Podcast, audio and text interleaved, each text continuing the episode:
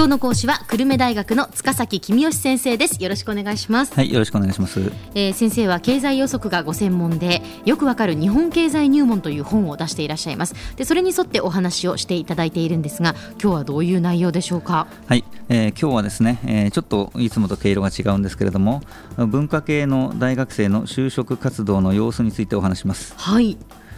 文化系の大学生の就職活動は、まあ、3年生の12月から本格化して、うん、えー、4年生の夏ぐらいまでですね、まあ、人によって違いますけれども、かなり長く続きます。はいで就職活動の期間が長いということは学生がたくさんの企業を受けるということになりますね。そうですねでこれは逆に企業の側から見ると多くの学生が受けに来る、まあ、倍率が高いということになります。はい倍率高いので、まあ、ペーパーテストで足切りをしたり面接を何度も重ねたりするわけですね。でこれをもう一回学生の側から見るとたくさんの会社を受けてペーパーテストや面接を何回も受けるよと掛け算するとものすごい回数ですよね。えー、でものすごく努力をするのにかつ倍率が高いのでなかなか内定がもらえないというわけです。うん、そうですねまあ、今の2年生から就職活動のピークの時期がちょっとずれてあの4年生になる1か月ぐらい前のスタートになるらしいんですけども、えー、まあ、時期がずれたからといって、えー、大筋は変わらないと思います。でこのように学生にとって、えー、就職活動は人生最大の試練の一つです、はい、で体力的にも相当辛いです。でもそれ以上におそらく辛いのが受けても受けても落ちるという精神的な辛さだと思います、えー、しかし途中で諦めるわけにはいきません、はい、で就職活動を諦めてしまうと卒業と同時に非正規社員となります、うんでそうなるともう途中からあ正社員となるのは今の日本ではあ非常に難しいので一生非正規社員として過ごす可能性が結構高くなります。えーで一生正社員として過ごすのと非正規社員として過ごすのでは障害所得がまあ何千万円あるいはまあ1億円という人もいますけれどもを非常に大きく違うのでもうここは落ちても落ちても落ち込まずに受け続ける必要があるということですね。あの塚崎先生は久留米大学で就職の責任者をなさっているそうなんですけれども具体的にはこうどういうことを学生さんにお話しなさってますか、はい。まあ、責任者というよりはお世話係といった方が近いんですけれども、うん、えー、1年生から3年生に対してはあ3つのことを話してます。はい。で第1は単位をなるべく3年生までにたくさん取っておきなさいよっていうことですね。はい。で就職活動が本格化してライバルたちが就職活動に集中しているときにたくさん講義に出てたくさんレポートを書いてたくさん試験を受けるというのではもう圧倒的に不利になってしまいますから、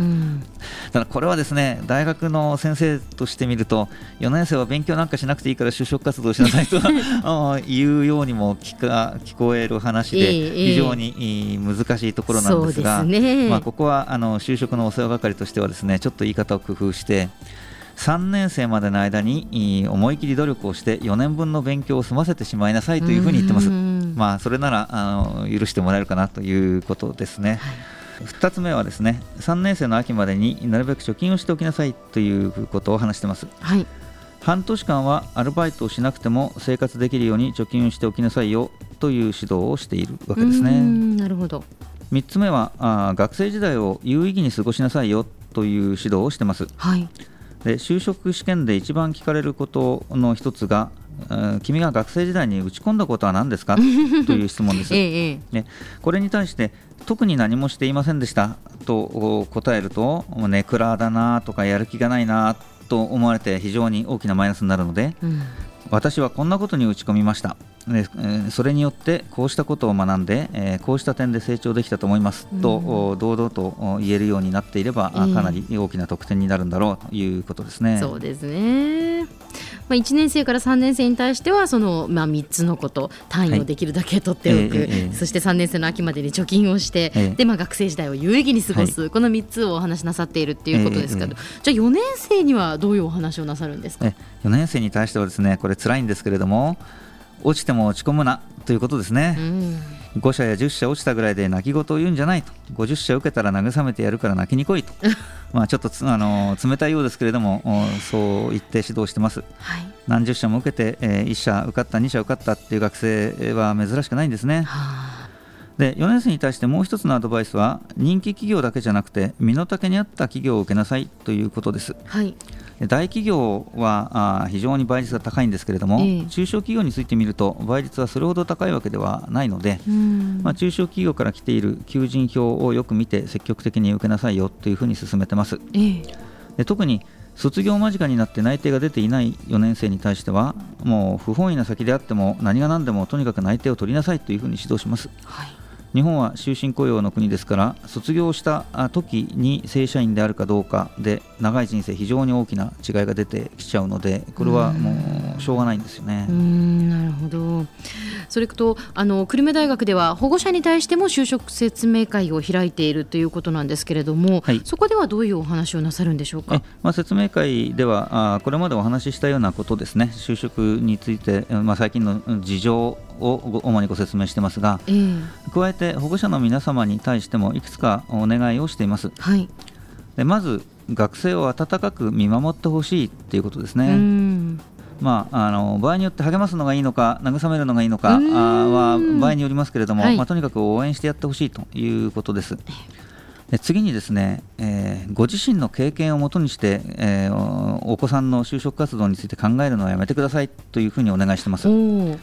保護者の方々が就職された頃と今とでは就職活動をめぐる状況がものすごく大きく変わっているので、ねえー、参考にならないというよりはむしろむしろ邪魔になってしまうかもしれませんね、んあの昔の経験が。えーあとはですね、えー、学生が不満足な内定しか得られなかったとしてもこれを頭ごなしに否定するんじゃなくて、まあ、とにかく頑張ったねと言ってあげてくださいとお願いしてます。うんで保護者の立場からすると一生懸命苦労して、えー、大学まで出してやったのにこの就職先では納得できないねっていう思いが当然あると思いますけれども、せっかくもらった内定を断ってしまうと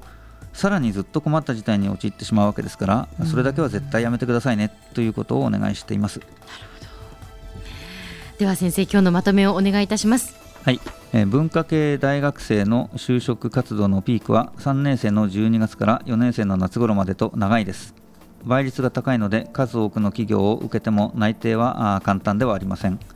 でも落ち込まずに頑張り抜くかどうかで障害所得が何千万円も変わるのですからぜひ頑張ってほしいです。今日の講師は久留米大学の塚崎公義先生でした。どうもありがとうございました。はいありがとうございました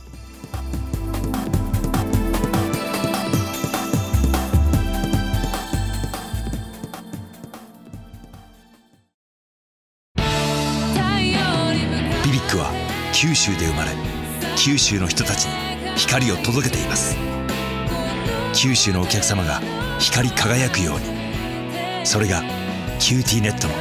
変わらない思いです。キラキラつながる QTnet。